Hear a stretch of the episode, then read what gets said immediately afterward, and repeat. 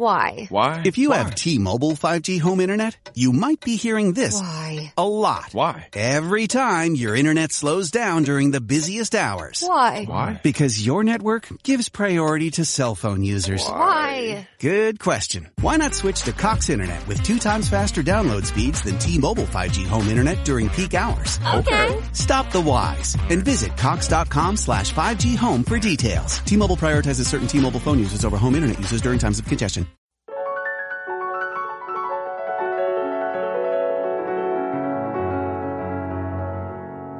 Te damos la bienvenida al podcast sobre estrés, psicología y ciencia, con el psicólogo Lucas Burgueño. Visita cemic.com para ampliar más información.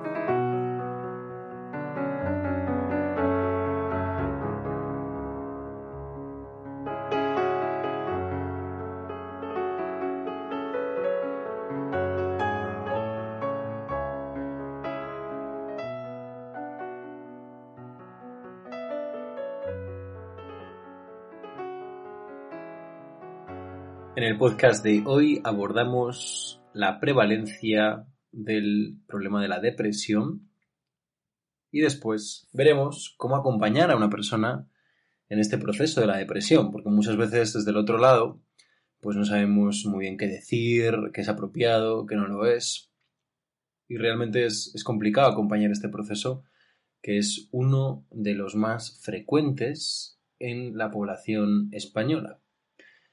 He querido hacer este podcast con motivo de un análisis que he estado revisando, un artículo que he estado revisando titulado La prevalencia de la depresión en España, análisis de los últimos 15 años de la Universidad de Almería.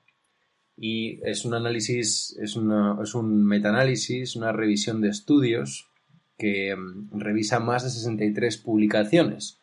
En psicología hablamos de este tipo de estudios y les damos mucho valor. Los, los metaanálisis eh, implica que se coge toda la literatura científica que se ha publicado y se filtra para ver cuál es de calidad, cuál no, y finalmente este artículo que he revisado se queda simplemente con nueve publicaciones, es decir, con nueve investigaciones. Vamos a comenzar el podcast de hoy viendo que la depresión en España se ha convertido en los últimos años en un importante problema de salud pública que supone al Estado una alta inversión en sanidad. Este artículo dice los distintos trastornos depresivos han sido comúnmente asociados con otros trastornos psicopatológicos, en especial con la ansiedad y con enfermedades físicas. Su prevalencia, ¿qué es la prevalencia? Antes de continuar, será importante que veamos ¿Qué es la prevalencia? Pues en epidemiología a la prevalencia se le llama la proporción de individuos de un grupo. Imagínate, pues, ¿cuál es la prevalencia de la depresión en hombres? Pues ese sería el grupo, el grupo de hombres españoles. ¿Cuál es la prevalencia de la depresión en eh, estudiantes universitarios? Pues se denomina prevalencia a la proporción de individuos de un grupo que presenta una característica. En este caso, estaremos hablando de la depresión. Continuamos, por tanto, con el estudio. Su prevalencia varía en función de las investigaciones consultadas debido a las características de las muestras que se analizan, los instrumentos que se utilizan o el tipo de trastorno estudiado. Recuerda que la depresión hay varios tipos de trastorno depresivo. Se realiza una revisión sistemática en distintas bases de datos, nacionales e internacionales, y se obtiene un total de 63 publicaciones. Bien, ¿qué nos interesa? ¿Qué, ¿Qué, nos interesa realmente de esto? Pues ver los datos de prevalencia, ¿vale? Y te los voy a decir directamente para que veas cuál es, cuál es la prevalencia que tiene la población española. Y después pasaremos a ver cómo podemos acompañar a una persona, qué cosas podemos decir, verbalmente, no verbalmente, cómo acompañar a una persona, a un familiar, a un ser querido que está pasando por un proceso de depresión. Los datos de prevalencia oscilan en los trabajos examinados desde 1,12% en preescolares, 8,56% en población general, esto sería que 8 de cada 100 personas de la población general sufre depresión, y hasta un 55% en estudiantes universitarios. Tras el análisis de los resultados, se observa un patrón en el género constante, con una proporción superior de mujeres que sufren depresión, aunque los datos de prevalencia varían de un trabajo a otro y su comparación resulta compleja. Muy bien. Pues este estudio, si lo quieres revisar, te dejaré el enlace en el podcast de iVoox y también lo dejaré en el artículo del blog. Hoy rescato, con motivo de este artículo, una entrada en el blog de lucasburgueno.com que publiqué el 3 de marzo de 2014. Salir de la depresión, seis cosas que puedes decirle. Salir de la depresión, como ya te imaginarás, es un proceso complejo, pero es más fácil para todos si sabemos cómo acompañarlo. Hay diferentes tipos de depresión y muchas veces no sabemos qué decir a ese ser querido, ¿no? Es como me acerco, no me acerco, le digo algo, mejor espero. U otras veces sentimos que está a la defensiva o que todo lo que nos dice otra persona, cuando nosotros podemos estar pasando por una depresión, podemos sentir que todo nos molesta. Este es un artículo en el que te voy a dar seis ideas muy concretas. La depresión y la ansiedad lideran la lista de costos económicos en la salud mental en más de 30 países. Pero el coste emocional, que pocas veces se habla de este coste, para las personas allegadas, es también un dato muy importante para todos, así como la incertidumbre de no saber cómo ayudar o no saber qué decir. Hoy vamos a ver cómo puedes ponerte al lado de esa persona que tanto te importa y que está pasando por esta dificultad. Como psicólogos, nosotros, los profesionales, cuando trabajamos con personas que sufren depresión, nos interesa hablar con las personas más cercanas a ella. Nos interesa ver cómo el entorno, cómo la familia, cómo la pareja está viviendo esto también. ¿Por qué? Pues porque todo mm, problema en el estado de ánimo se da en un contexto. Y el contexto, la gente alrededor, también influye en ese estado de ánimo de la persona. Y por ello es clave que lo tengamos en cuenta nosotros como profesionales para poder apoyar a la persona también desde ese entorno, desde ese contexto. Salir de la depresión es más probable en un entorno que entiende el tratamiento, es decir, cuando la familia o la pareja o seres queridos o amigos entienden cómo se está trabajando con la persona que, viene a consulta. Otras veces son los propios familiares o amigos los que nos piden pautas a los psicólogos sobre cómo han de tratar a esta persona.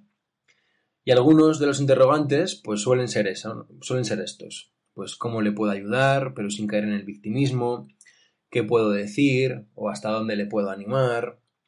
O a veces escuchamos frases como entiendo que se sienta triste, pero no quiero que se quede así siempre. Entonces, ¿qué hago yo? Hay muchos consejos sobre qué no decir y efectivamente puede ser más fácil imaginarse qué es lo que no quiere escuchar. Una persona que está triste, que tiene un trastorno distímico o que se siente apática. Por ello, Hoy vamos a ver algunas ideas sobre cómo sí puedes apoyar a un amigo o familiar que sufre la depresión. Lo primero, el primer paso, la primera cosa que vas a poder decirle tiene que ver con lo que llamamos validar los síntomas de la depresión o la ansiedad, ¿vale? A veces una persona que está pasando por un proceso, proceso de depresión, pues también experimenta altos niveles de ansiedad. ¿Cuál va a ser la frase mágica aquí, por así decirlo, por tener una, referencia? Sabemos que no hay frases mágicas. La psicología, pues, mm, al menos yo como psicólogo, rechazo mm, cualquier generalización. Pero sí que es verdad que si tenemos una forma de comenzar a apoyar a la persona, pues puede ser esta, ¿no? La frase de entiendo que te estés sintiendo así. Validar a la otra persona. Las personas que sufren depresión pueden llegar a sentirse muy, muy aisladas, aunque no estén solas. Y lo último que pueden querer es alguien que venga a resolverles y a decirles lo que tienen que hacer, ¿no? La típica persona que dice, tú lo que tienes que hacer es salir a andar en bici más. Un paso imprescindible, y por eso es el primero que escribo en el artículo, el artículo lo puedes ver en lucasburgueno.com, salir de la depresión, seis cosas que puedes decirle. Lo primero mm, con lo que empiezo es reconocer que tienen eh, derecho a sentirse así. ¿no? En otras palabras, que, que no hay nada impuro, no hay nada inmoral en sentirse así. Esto es lo que en psicología llamamos validar la emoción. Entiendo que te estés sintiendo así. Es una manera de que la persona sienta que tú reconoces su, sufrimiento y que pueda expresarse con mayor comodidad. Pero esto no vamos a confundirlo con una justificación de, em, de su estado o una actitud paternalista.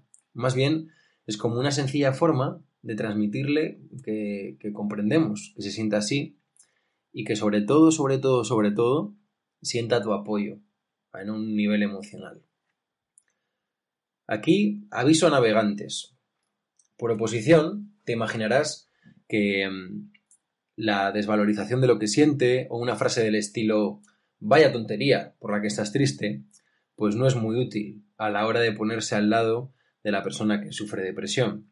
Esto lo llamamos en psicología un entorno invalidante, ¿no? Frases del tipo vaya chorrada por la que estás triste y dificulta mucho la regulación emocional de una persona que lo está pasando mal.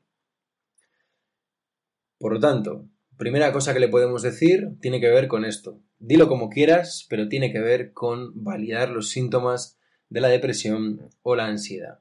Entiendo que te estés sintiendo así. Y no pasar rápidamente a pero na, na, na, na. No, simplemente una forma de acompañar, de apoyar a la persona, de que se sienta acompañada a nivel emocional, es esta. Entiendo que te estés sintiendo así. Fin. No hace falta a veces decir nada más. Simplemente queremos acompañar, pues simplemente podemos decir esa frase y validar. Lo segundo que podemos decirle tiene que ver con esto, conectar con la persona que sufre depresión y ansiedad. Vamos a conectar con ella. ¿Cómo conectamos? Pues muchas veces la depresión se experimenta con una gran sensación de aislamiento, con una gran sensación de soledad. Por lo tanto, aquí en el artículo te dejo esta frase escrita que es no estás solo, te quiero y estoy aquí si me necesitas. Es una forma de decirle a la persona que la queremos tal como es, tal como se siente, y que estamos disponibles para ella. La persona que sufre depresión puede negarse a recibir ayuda, y esta negación suele estar relacionada con sentimientos de aislamiento o a veces con una sensación de vergüenza, una emoción de vergüenza. Una sensación generalizada de no poder conectar con otras personas. Algunas personas dicen, es como si nadie entendiera por lo que estoy pasando. Y aquí se suelen referir a que nadie de su entorno o a que no sienten ese apoyo por parte de su entorno. Esto genera un sentimiento de desconexión con los demás. Por ello, un recordatorio de un amigo o un ser querido de que no se está solo es muy importante. Escuchar lo importante que uno es para otros y lo que sienten por ti puede resultar muy reconfortante cuando te sientes aislado emocionalmente o cuando te sientes triste. Muy importante aquí, por el contrario, ya te imaginarás que reprimir la expresión de emociones, sean positivas o negativas, pues no va a resultar de mucha ayuda. La persona, si tiene que pasar mucho tiempo del día o con mucho esfuerzo reprimiendo lo que siente, pues eso suele dificultar bastante la regulación de ciertas emociones. Vamos a la tercera cosa que puedes decirle a una persona que está en depresión. Salir de la depresión es salir de la infusión emocional que lo impregna todo. En la depresión, las emociones negativas actúan como una bolsa de té en una taza de agua caliente. Lo tiñen todo. Es lo que mi profesor en la Complutense de Madrid, Gonzalo Herbás, llamaba la ley de la infusión emocional. Como si una bolsa de té se tratara, algunas emociones lo tiñen todo en la mente y en la vida de la persona. Y esto incluye los pensamientos de la persona, donde ella no se ve capaz de hacer nada de valor, ni recuerda logros o cosas positivas que ella ha hecho. Aquí es donde nos encontramos con frases como siento que no sirvo para nada, siento que no voy a ser capaz de nada. Yo en, en uno de los dos episodios que experimenté tenía mucho que ver con esto. Sentía que no iba a ser capaz de, de... Yo quería ser formador Eh, este episodio me sucedió con 21 años y yo sabía que me quería dedicar al mundo de la formación. Pero estaba en un, en un episodio depresivo y, y, sentía realmente que no, que, no iba, que no era bueno ni que iba a ser capaz de dar formación. Entonces sentía esta gran desesperanza. Realmente era como una losa sobre, sobre mi espalda. Entonces aquí, ¿cuál va a ser un apoyo que vamos a poder dar en este tercer punto? Salir de la depresión es salir de esa infusión emocional que lo impregna todo y por lo tanto nosotros, desde el otro lado, vamos a poder recordar lo que la persona ha conseguido y recordarle que tiene grandes cualidades. Aquí nos va, nos va a tocar a nosotros buscar, buscar para invitar a la persona y decir algo así como recuerda lo que has conseguido y esto que tú has conseguido te habla de que tienes grandes cualidades y podemos enumerar específicamente, ¿no? Pues una cualidad de perseverancia o la cualidad de saber comunicarse o la cualidad que tú identifiques en, en hechos objetivos, cosas que objetivamente, no cosas que te pueda debatir, algo que ha hecho realmente. Muy bien, pues volvemos a esta idea de la bolsa de té, ¿no? La bolsa de té incluye los pensamientos de la persona, donde ella no se ve capaz, frases del tipo siento que no sirvo para nada, pues pueden escucharse en personas que sufren depresión. La autoestima puede estar dañada. Es, es como de cajón esto, ¿no? Una forma elegante, por lo tanto, de animar puede ser ayudar a la persona a buscar en el pasado hechos concretos, logros específicos recordarle a la persona que ha conseguido en el pasado.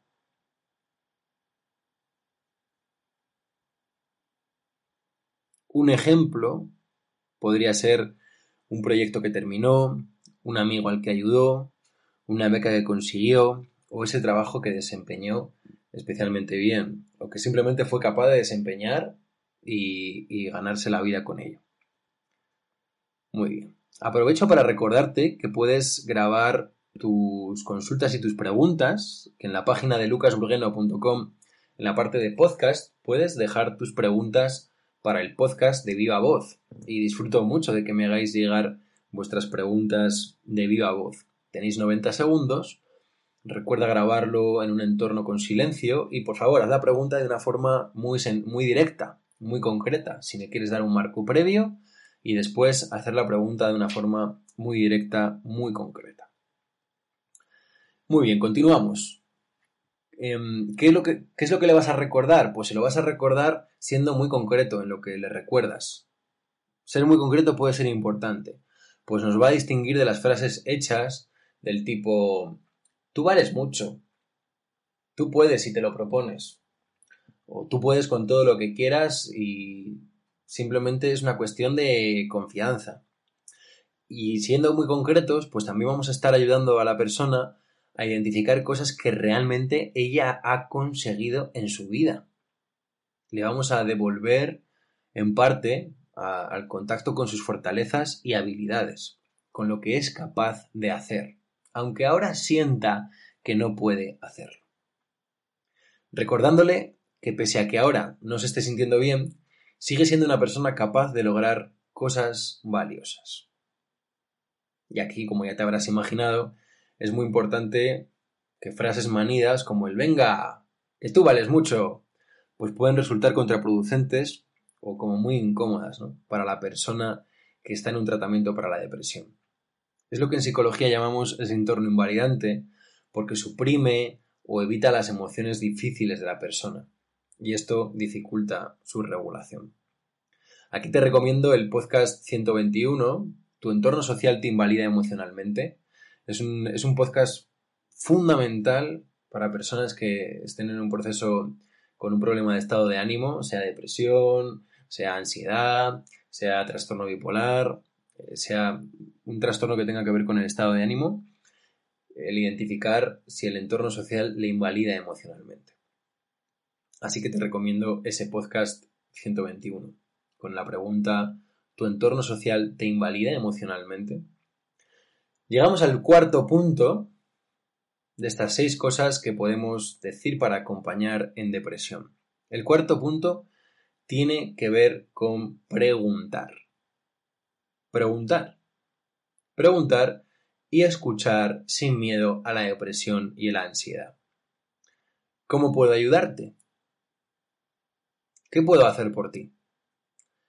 Es fácil decirle a alguien lo que uno cree que tiene que hacer, pero podemos devolverle la responsabilidad a la persona y preguntarle de qué manera podemos nosotros ayudarle. Esto es fundamental.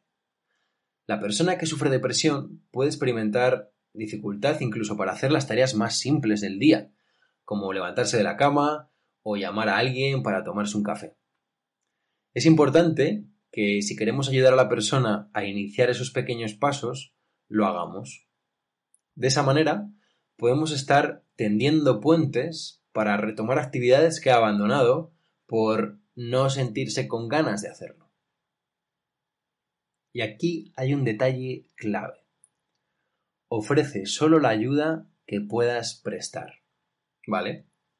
¿Por qué? Pues porque tú puedes querer mucho a esa persona, Tú puedes desear que se ponga muy bien, pero tu disponibilidad es limitada y tus fuerzas también lo son, aunque pueda no parecerlo. O sea que no vayamos aquí de superhéroes, es lo que te quiero decir. Se trata de que le ofreces una ayuda muy concreta. No se trata de que le empujemos la vida a otra persona, pues podríamos generar una dependencia innecesaria. Esto debe ser estudiado según el caso y la gravedad del mismo, pues a mayor gravedad, pues mayor apoyo va a necesitar la persona que está sufriendo depresión, Pero se trata de acompañarla, no de empujarla, ¿vale? Al menos en estas fases iniciales de recuperación. Llegamos así al quinto paso, la quinta cosa que podemos decirle a alguien que pueda estar sufriendo depresión. Evidentemente, como ya te imaginarás, no se trata de que le sueltes todo esto en un día ni en una hora, sino que sean recursos para que tú puedas ir utilizando en este acompañamiento a la persona con depresión. El quinto paso de salir de la depresión pasa por estar dispuestos a estar con la depresión. Estar dispuestos a estar con la depresión. Lo voy a repetir una vez más porque así seguro que nunca lo olvidas. Estar dispuestos a estar con la depresión. Te preguntarás, Lucas, ¿a qué te refieres con estar? Pues como he comentado antes, omitir la expresión de emociones no nos va a resultar de mucha ayuda. Estar se trata de ofrecer a la persona la posibilidad de expresarse, estar como una bandera que simplemente está silenciosa al pie del cañón.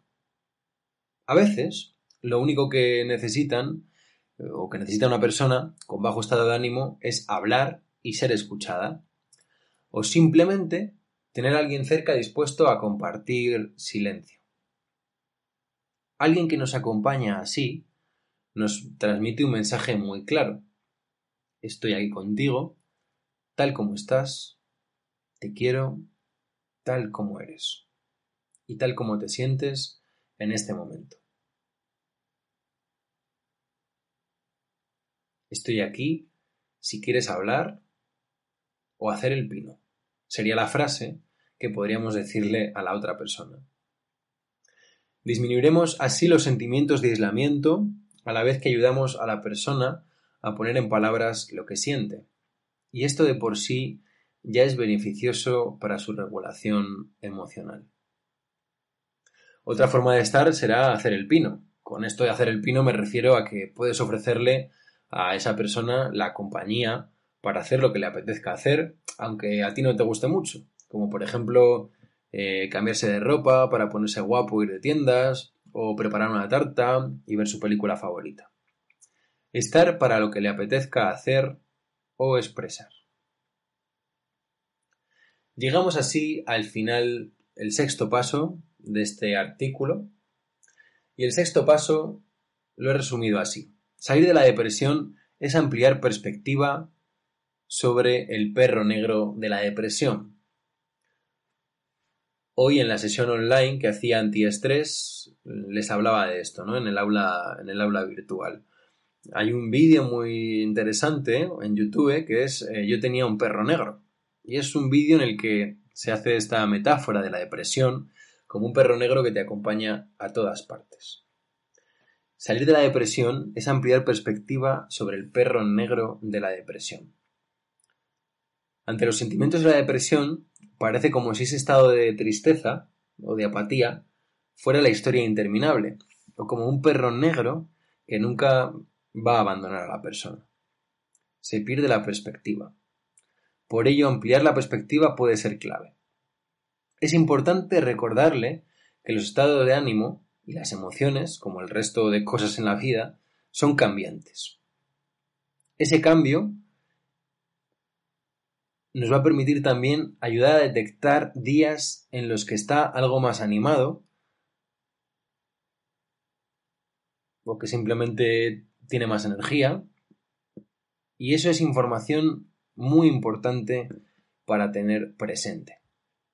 Quiero decirte que esto no lo vamos a confundir con, con la tristeza normal ante eventos vitales negativos, como por ejemplo la pérdida de un ser querido o un problema en la salud mental o emocional de la persona. ¿Vale? No obstante, la depresión no se debe de confundir con esto, ¿vale? Con perder a un ser querido o con tener un problema de salud em, de otro tipo. No obstante, si pasado un tiempo razonable, desde un evento negativo, una pérdida, una separación, o si no hay ningún evento concreto, pero la persona continúa con ese estado de ánimo depresivo, pues ya sí efectivamente puede resultar muy útil consultar con un psicólogo que tengas cerca. Y consultar mucho antes incluso de recurrir a la medicación, pues la medicación no es el tratamiento de primera elección en depresión. En depresión la investigación nos dice que la terapia cognitivo-conductual se ha mostrado más eficaz y efectiva que la medicación y sin los efectos secundarios que suele tener la medicación. No obstante, si ya estás tomando tu medicación, sigue con ella y, es importante que la sigas manteniendo tal como la tienes prescrita. Aquí te puede interesar el, podcast que he hecho sobre el mito de los antidepresivos y también sobre em, cómo funcionan los antidepresivos. ¿vale? Hay otro podcast donde explico exactamente cuál es el funcionamiento de estos fármacos.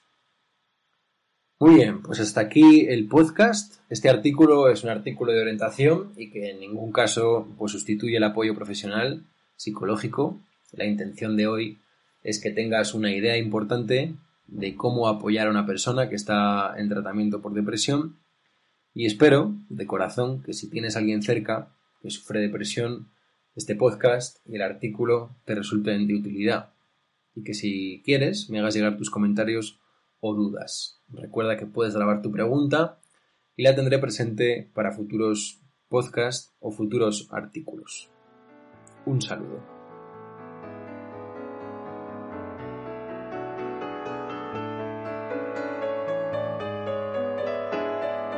Recuerda que puedes seguirnos en redes sociales para conocer todos nuestros cursos, las últimas noticias y nuestra clínica. Arroba lucasburgueño, arroba barra baja cemic barra baja.